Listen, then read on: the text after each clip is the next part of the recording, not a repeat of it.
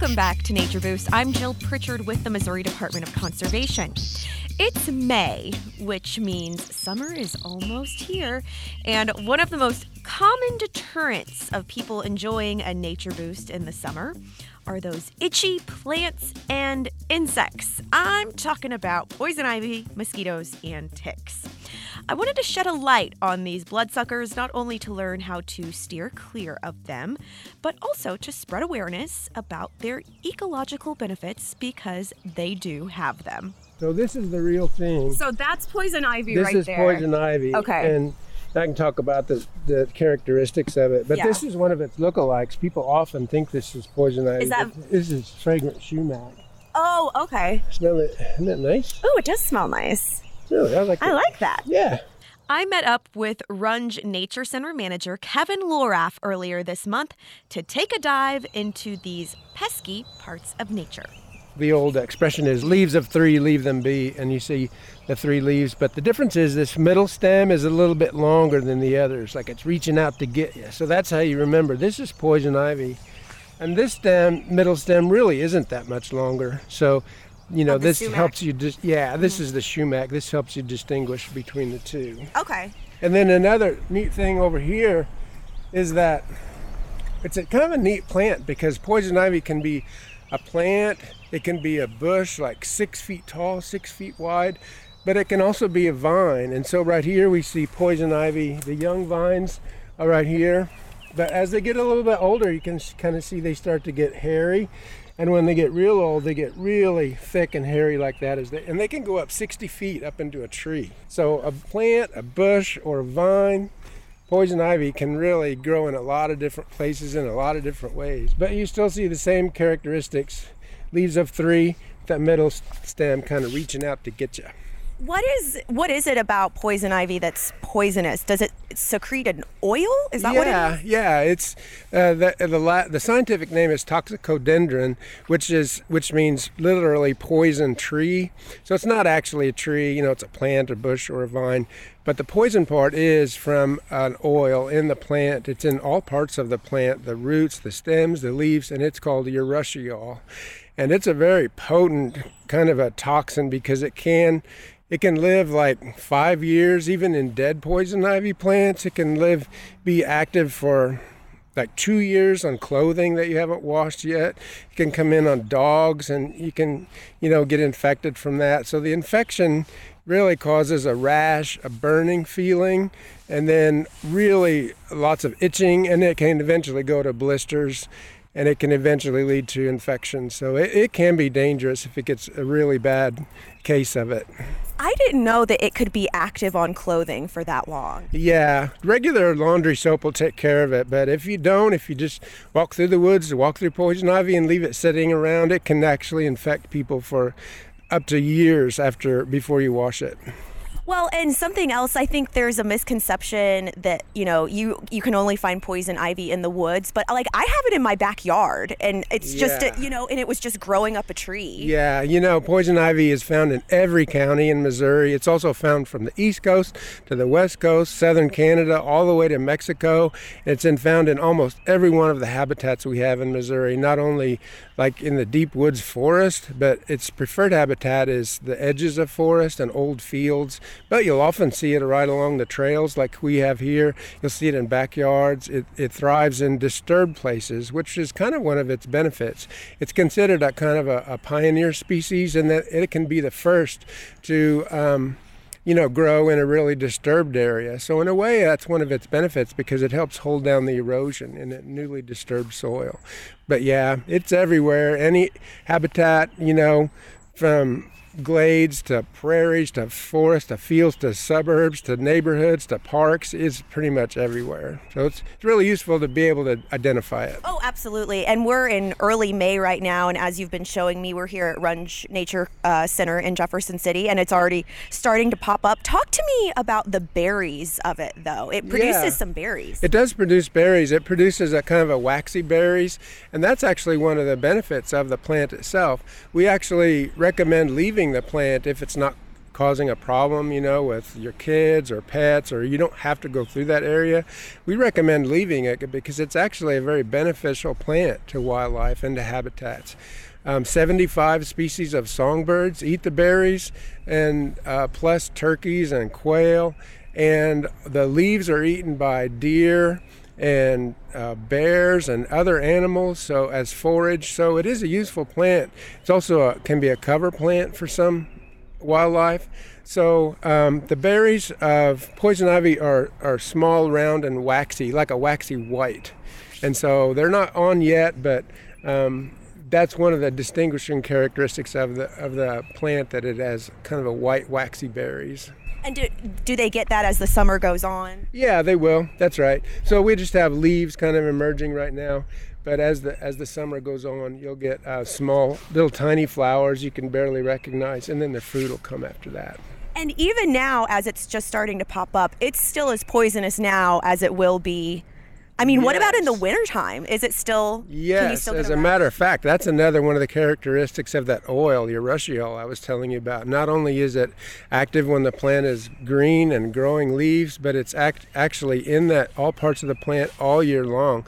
So you can get infected from that plant in the dead of winter you know, just by brushing against the old stems. And remember that oil can stay even in a dead plant for years. Oh and here's another thing that oil is so persistent that if you burn it, if you have it even on campfire wood, or let's say you have some of that vine on your campfire wood and didn't know it, and you burned that or burned a brush pile with that with that poison ivy on there, that oil can get in the smoke and you can breathe it in and it can cause you actually respiratory problems. So, oh my gosh. Yeah, that just potent and very persistent oil. A recipe for disaster, it sounds like. I wouldn't want that burning on my campfire, that's for yeah. sure. Um, so if it is in your backyard and you want to get rid of it, tell us again what, what the best way to do that is. Yeah, the best way to do it is spray it with a spray. That way you don't have to touch it. It'll kill the roots. Um, a most commonly available spray that uh, herbicide that will kill it is uh, glyphosate which is the active ingredient in a lot of brand name herbicides. Like roundup is probably the most common one but in some other brand names.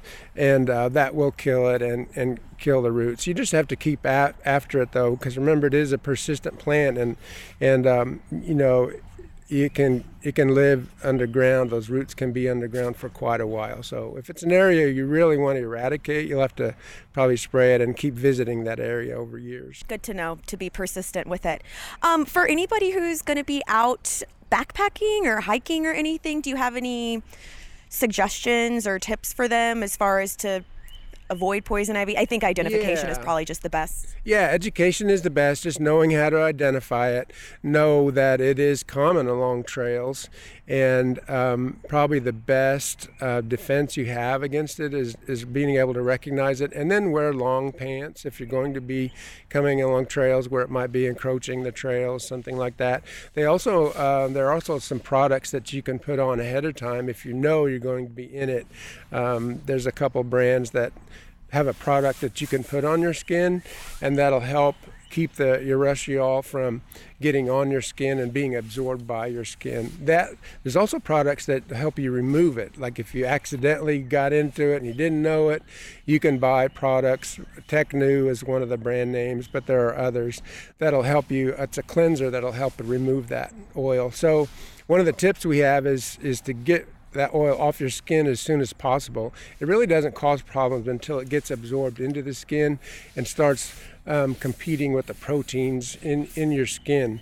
So the best thing to do if you know you've been in contact with your on your skin is to wash with soap and water, and we recommend cold water because uh, hot water can open the pores and let some of the oil in. Oh, yeah. So cold water, keep those pores closed keep that get that oil washed off as soon as possible and any kind of normal soap will work you don't want a, a real oily soap or something with oils in it but most normal soaps will wash that off as soon as possible okay.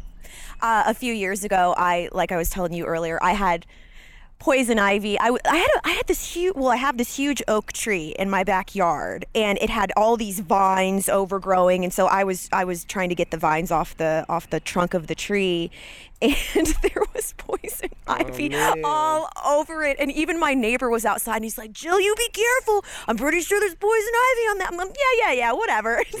And sure enough oh I had it bad on my legs on my arms and it's miserable once you get it. Yeah, it is. So if you do have vines going up the tree like that, we recommend just um, cutting the vine near the base of the tree and putting on the herbicide because that herbicide will go in and kill the roots.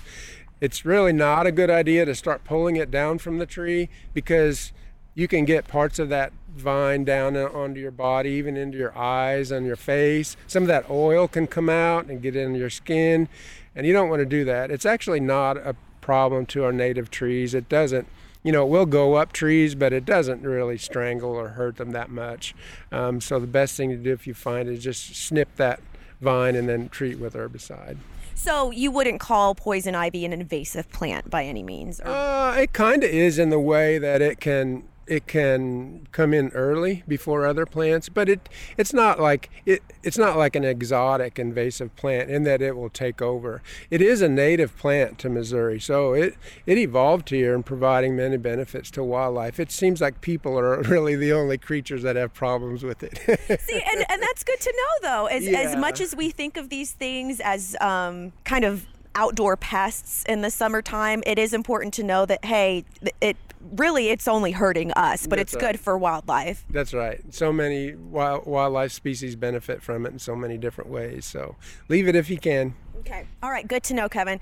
All right. Well, let's move on to some other little pests of summer. Let's talk about mosquitoes. Yeah. Um, many people don't like mosquitoes, and I actually read. Did you have you ever heard them? Uh, they have called them the most dangerous insect in the world.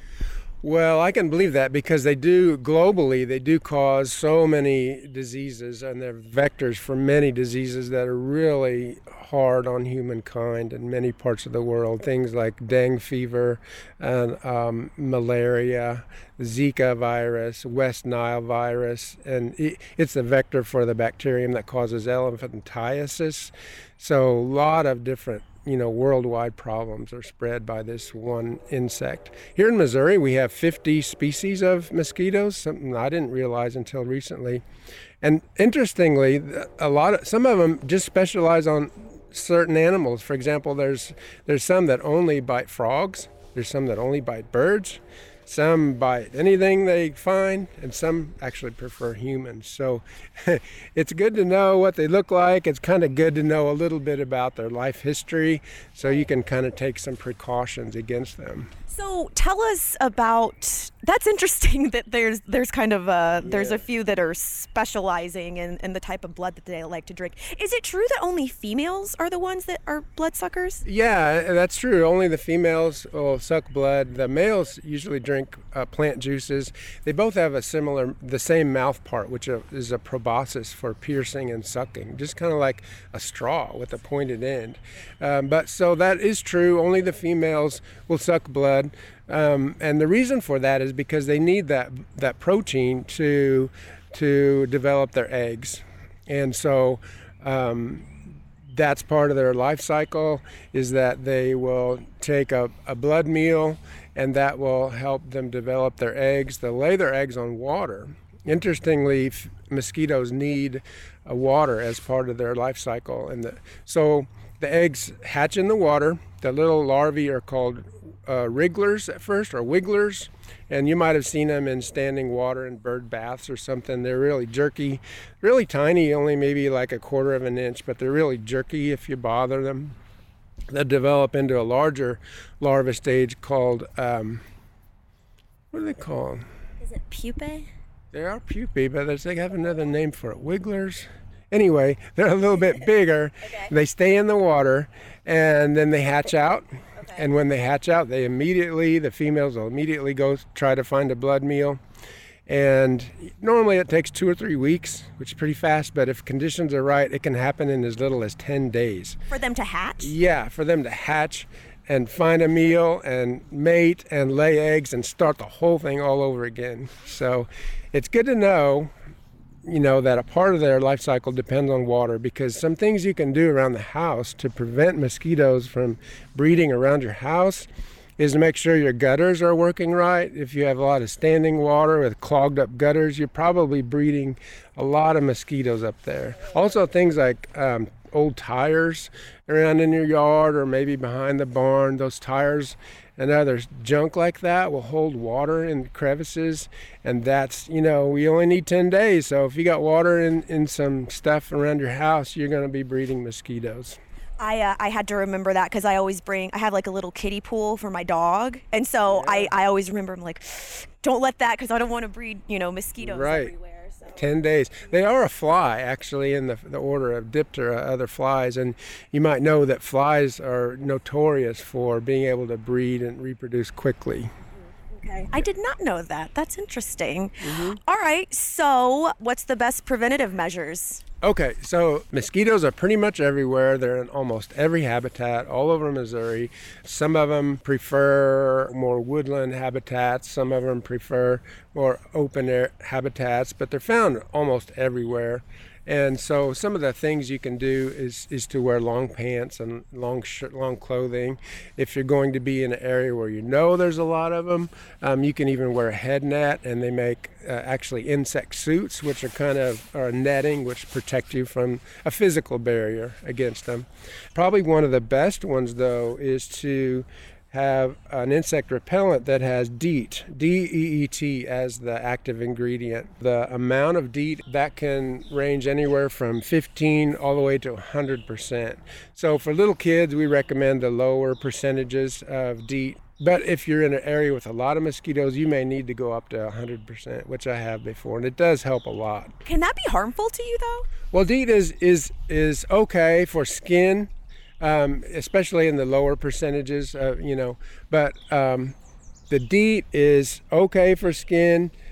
Um, there's another insecticide or insect repellent that actually that has permethrin as the active ingredient, and permethrin is is a treatment for clothing only. You don't want to put permethrin on your skin because okay. it can hurt you. Okay. So it is an effective barrier against ticks and chiggers and to mosquitoes to a degree, but mostly it's for things like things that'll crawl on you like ticks and chiggers. Whereas the DEET is really good for flying insects. So DEET, think about DEET as for think flying insects like mosquitoes, horse flies, deer flies, and things like that.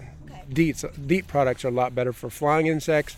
Permethrin products are a lot better for the crawling uh, things. They're not actually insects, but the things that can crawl on you can hurt you. Okay, I hadn't heard about it's permethrin. Yeah, P E R M E T H R I N. Okay, that's good to know. I hadn't heard about that one. Mm-hmm. Now, let me ask you this if you're really hot, or if you're sweating, or if you're like wearing a certain color, can that attract them more?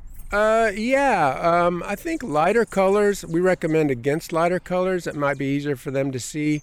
Uh, mosquitoes can also detect carbon dioxide, so it's just kind of a matter of like you're just breathing, and yeah, they can... they can sense that. Um, they're not strong flyers though, so if you're able to get into a windier or breezier spot, you're going to be bothered less by mosquitoes because they can't really fly very well. Okay.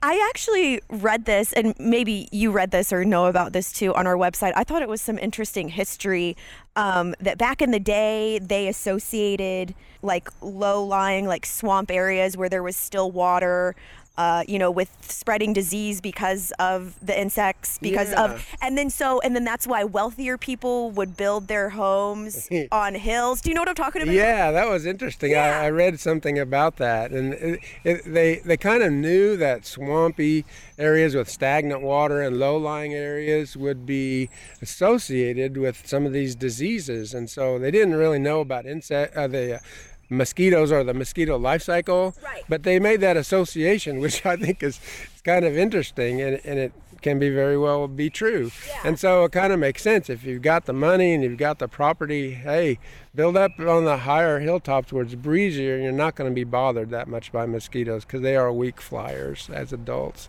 I thought that was pretty, yeah, a little interesting background yeah. on that. Um, okay, so you talked about how there are certain species of mosquitoes who only feast on certain species of animals.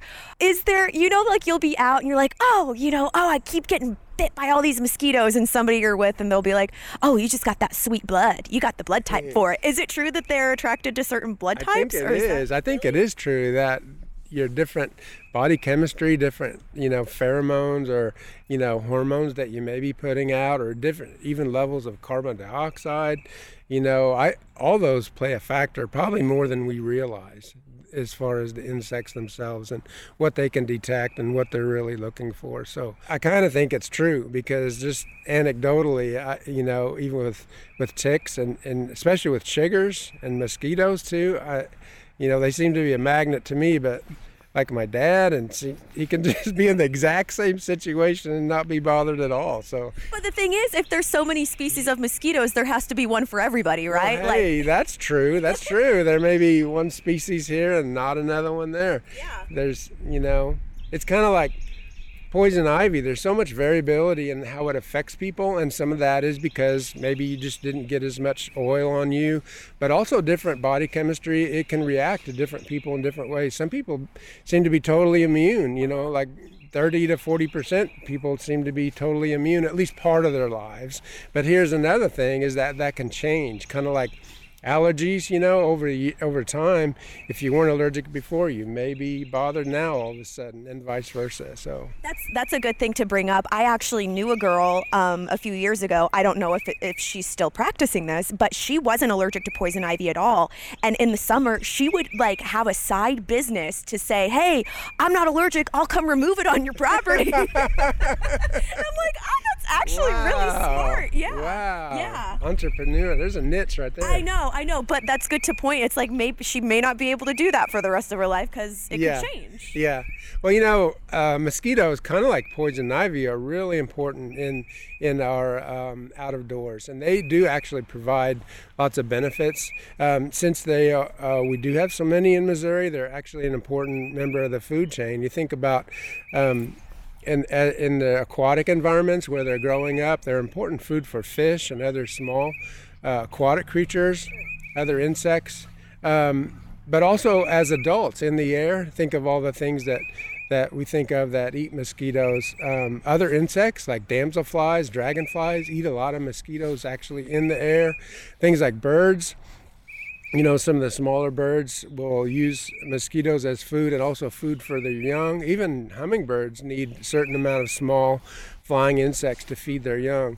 And then, um, you know, even bats. Think about bats. That's one of the facts that we learned as kids. Bats eat so many mosquitoes. Well, they are important in the uh, in the out of doors for those reasons. And bats will eat like thousands a night or something. Yeah, yeah, at least a 600, 700 a night, I heard. So if you multiply that by the, you know, by the number of bats we have, it's a pretty important food source. Yeah. Again, a nuisance to us, but still they play a role in, in nature. Yes, definitely. Just like pretty much everything, everything in nature, we realize biodiversity is key to the health of our natural communities and our landscapes and even the planet. And once you realize the importance and all the different roles that all these things play, you really understand how all the pieces fit together and how each piece is important.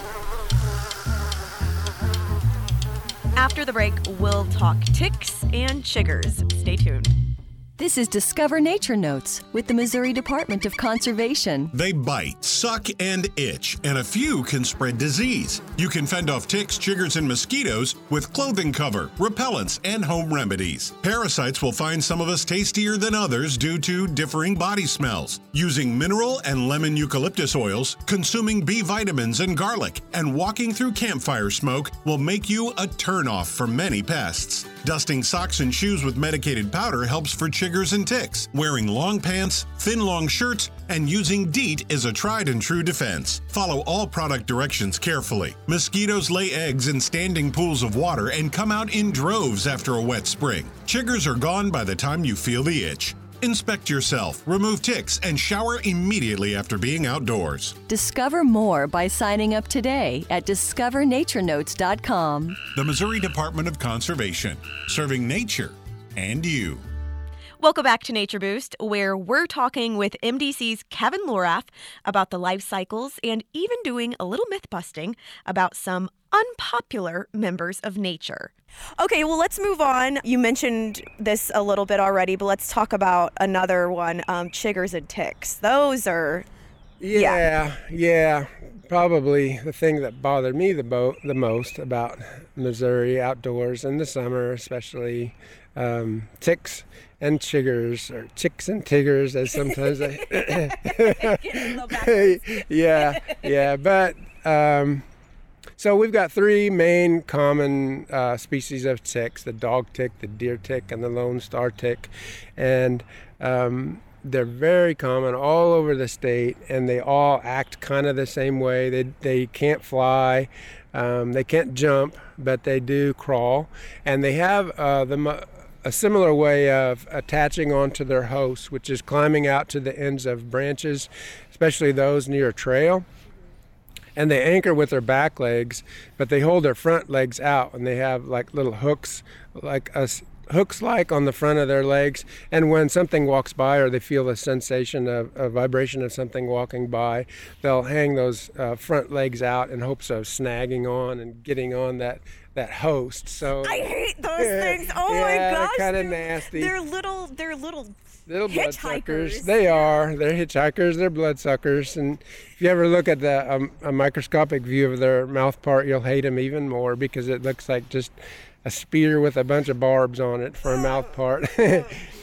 yeah. So, but let me ask you with mosquitoes, you said mosquitoes can kind of sense the heat and the carbon dioxide. Is that similar with ticks? Yeah, it is. It is. It is. They can detect um, carbon dioxide put out by mammals. They can detect um, other body odors, and they can also detect vibrations of, of things that are walking by, especially along, along, a trail where they like to hang out. Okay. All right. So then they they kind of sense that you're coming. Yeah, and they live in every habitat. I mean, their preferred habitat is like overgrown fields, weedy, brushy areas, but they can also be in the woods, they can be in the park, they can be in your yard, they can be practically everywhere. And uh, it's really good to know about them and what some things you can do to avoid them.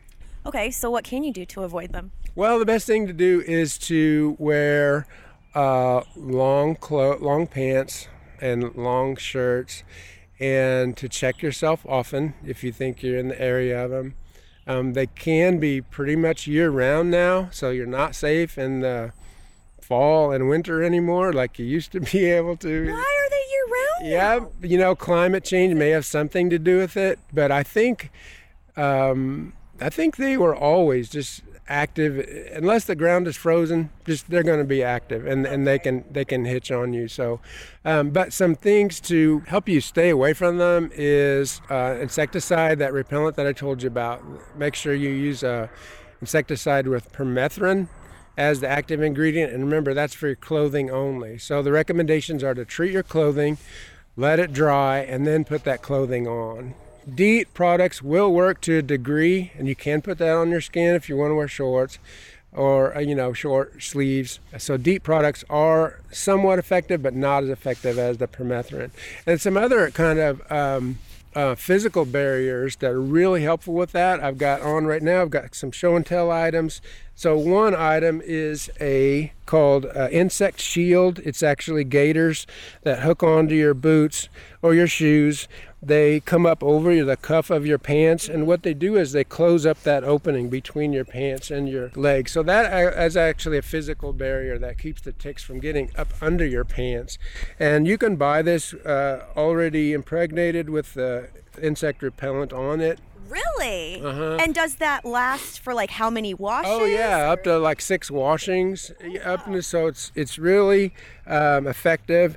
And so insect repellent gaiters. This particular brand is made by uh, OR Outdoor Research. It's called Insectishield, and so that's something that, that does help. I use that in conjunction with uh, with the insect repellent like permethrin. So you have that physical barrier, and then you also have the chemical barrier as well. As you've done this outside with the gaiters and the permethrin, permethrin? Yeah, permethrin. Okay. Permethrin. Okay, no ticks. Nothing on you? A lot fewer ticks. A oh, lot still fewer. had some. Yeah, you can see it's got some elastic, and they they can get in the tiniest spot. So you you will probably get some even with that.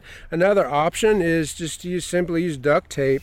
Wear long pants, duct tape the cuff of your pants to your boots. It helps to have boots that are you know, at least up over your ankle. That gives the, ta- the tape something to stick to. That really helps to keep those um, in- those uh, ticks from climbing up under your clothing, and keeps them out. It forces them on the outside of the clothing. Where, remember where that where that treatment is, and I've found actually ticks dead before they got to my knee. So it does work. Oh, really? Yeah. Okay. All right. Yeah, yeah. Talk to me about seed ticks, though. Are seed ticks just baby ticks? Yeah, they are. There's so there's three main instars or three main life stages of ticks. Two, um, so the after the female lays the egg, they hatch, and this first stage called the instar.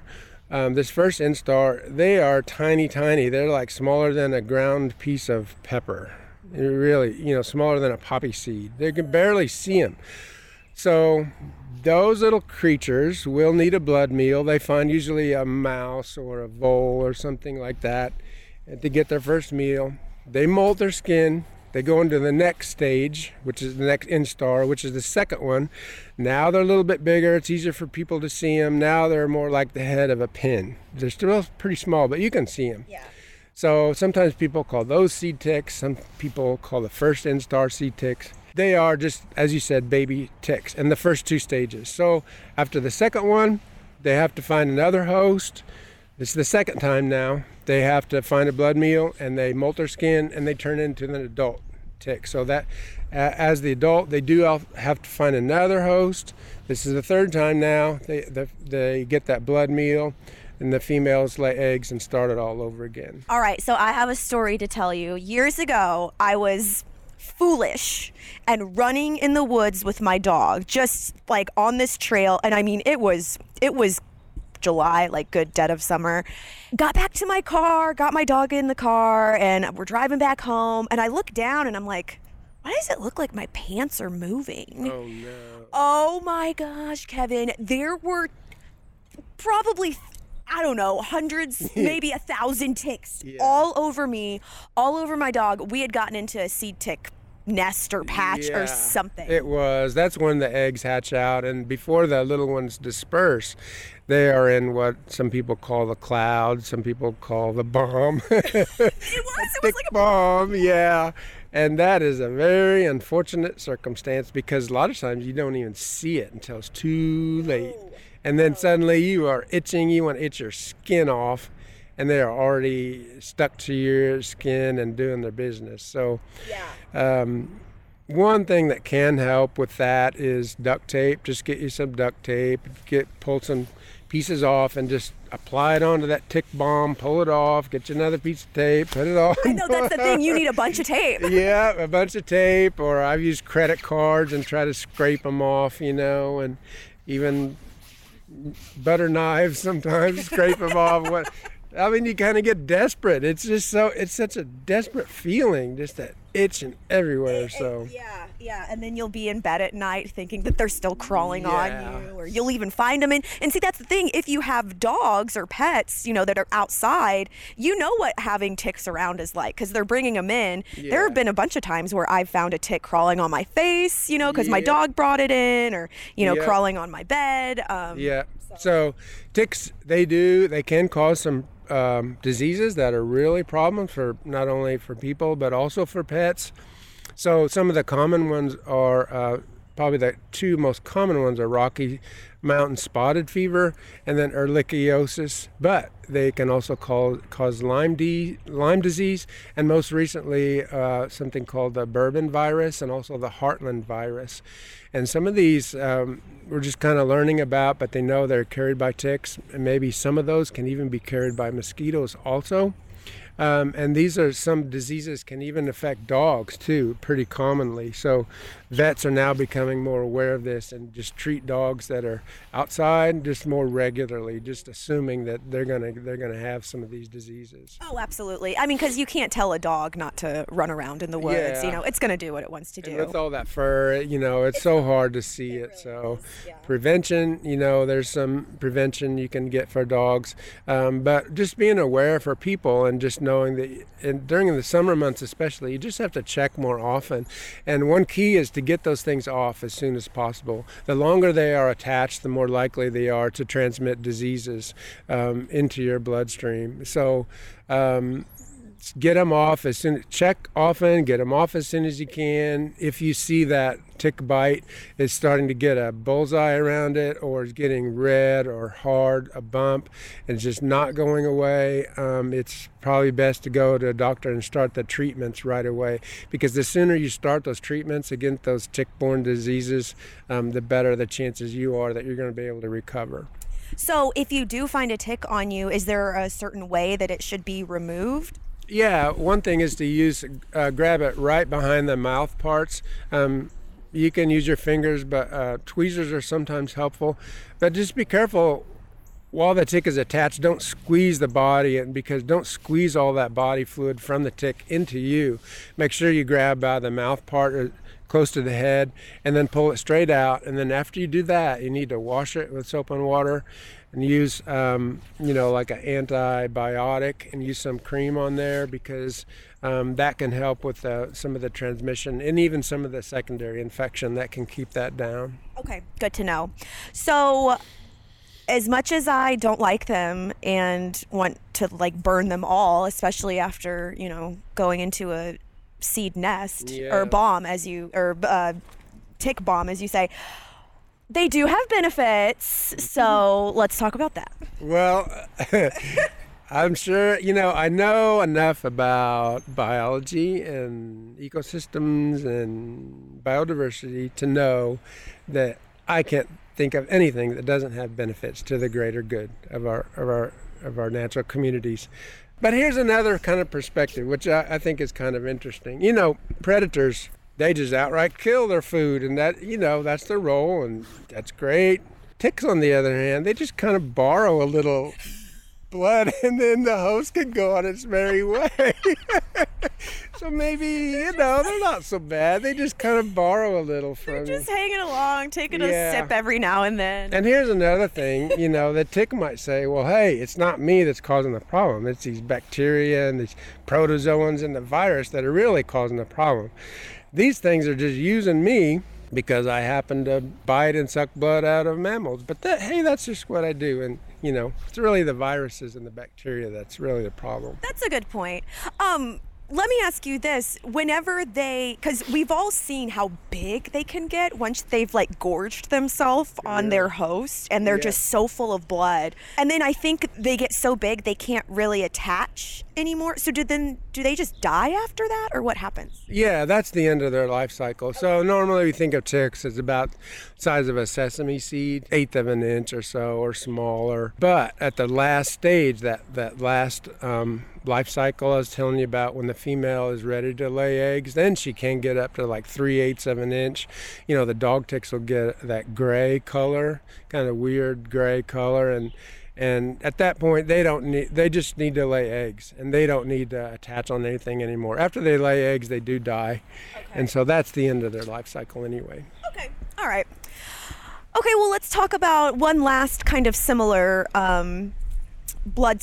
don't know. What, the, are chiggers really bloodsuckers? no not really not really they do um, kind of a they do kind of bite into the skin they don't really go into your skin they just cause a reaction by us to that to that bite and for as small as they are they really cause a lot of itching and and um, fortunately a lot of the preventative things that we do for ticks are also most effective for chiggers so you don't have to learn a whole nother set of stuff just for chiggers um, they're kind of insidious because they're so tiny you know most people don't even see them Like you wouldn't be able to. We wouldn't be able to find a chigger right now. no, I mean, no. If you got really good eyes and maybe use a white cloth or something, dragging it through the brush, you might be able to see them. But for the most part, they're invisible to most people. And but the um, preventative measures are pretty much the same as for ticks. Use that physical barrier, like long long pants. Use your duct tape, insect gaiters, and use your insect repellent. They're not insects actually; they're a, a type of a mite, but they do Um, yeah, that Making me shake. a little. permethrin is really the best stuff that, that actually will kill them. Okay. And so, cl- uh, treatment with the permethrin is really the best. Okay. Um, and what is there a certain? It's kind of the same treatment like for a mosquito bite if you do end up getting bitten by one. Um, they are not so bad as far as the bite itself. I mean, they'll cause a little bit itching, but usually not persistent. I mean, a tick, a bite will bother me for like three weeks straight. It's itchy, itchy, itchy. Mosquito, maybe 10, 15 minutes. You know, it's not so bad. And there's such a small proboscis, they don't have that danger of secondary infection, you know, like you do with ticks. So. Well, how do you if you've been bitten? Say I've got like I don't, you know, I just got bitten. I don't know if it's a mosquito or a chigger. Is there a way to tell? No, not really. I mean, it, could be a spider, it could be, um, you know, wasp, it could be a bee, it could be some of our true bugs. Hemipterans have also piercing and sucking mouth parts. So it could be a variety of things. The main thing to do um, is is if you think it is just to watch it. Like if it's persistent and gets worse, it could be a spider bite, and you might need treatment for that. If it's if it's not going away and it forms a bullseye or red or rash or something like that, and then it could be a tick. And you, there again, you need pretty quick treatment as, as much as as soon as you can. Okay. I, I think that's good advice overall with everything that we've covered today is just, you know, if you do end up getting into something, just wash it, keep an eye on it. Yeah, watch it. So, like poison ivy, you know, you can expect almost everybody has that itchy um, that, and that rash. But, you know, if it gets um, the big blisters or if it's not going away or you did break some and you, you know, you're probably going to get a secondary infection from that, then you really need to watch that and you really need to get treatment. Okay. Do chiggers have any ecological benefits? Being so small, it might be hard to say. I will have to revert to my my basic answer is that I never say never anymore. the more I learn about nature, the more I realize I never say that nothing has benefits because I just know that pretty much everything does. Yeah, well said. Well, Kevin, do you have anything else to add about anything that we've talked about today, and or for anybody Yeah. going out into nature this summer? Yeah, I would just say that there are some things we need to watch out for and some that can truly cause us problems, but don't let that be, um, you know, an obstacle to, to getting out there. You know, there are some simple preventative things you can do, and being aware and being educated about some of these things is is your best precaution. Don't let these things be obstacles about getting outside and enjoying it, the outdoors. There's so many more benefits. Don't let them be a deterrent. Yeah, exactly. Yeah. I agree. Awesome. Thanks so much, Kevin. Oh, you're welcome. Thanks again to Kevin Lohraff at Runge Nature Center for giving me a great rundown on these itchy and scratchy members of the summer season.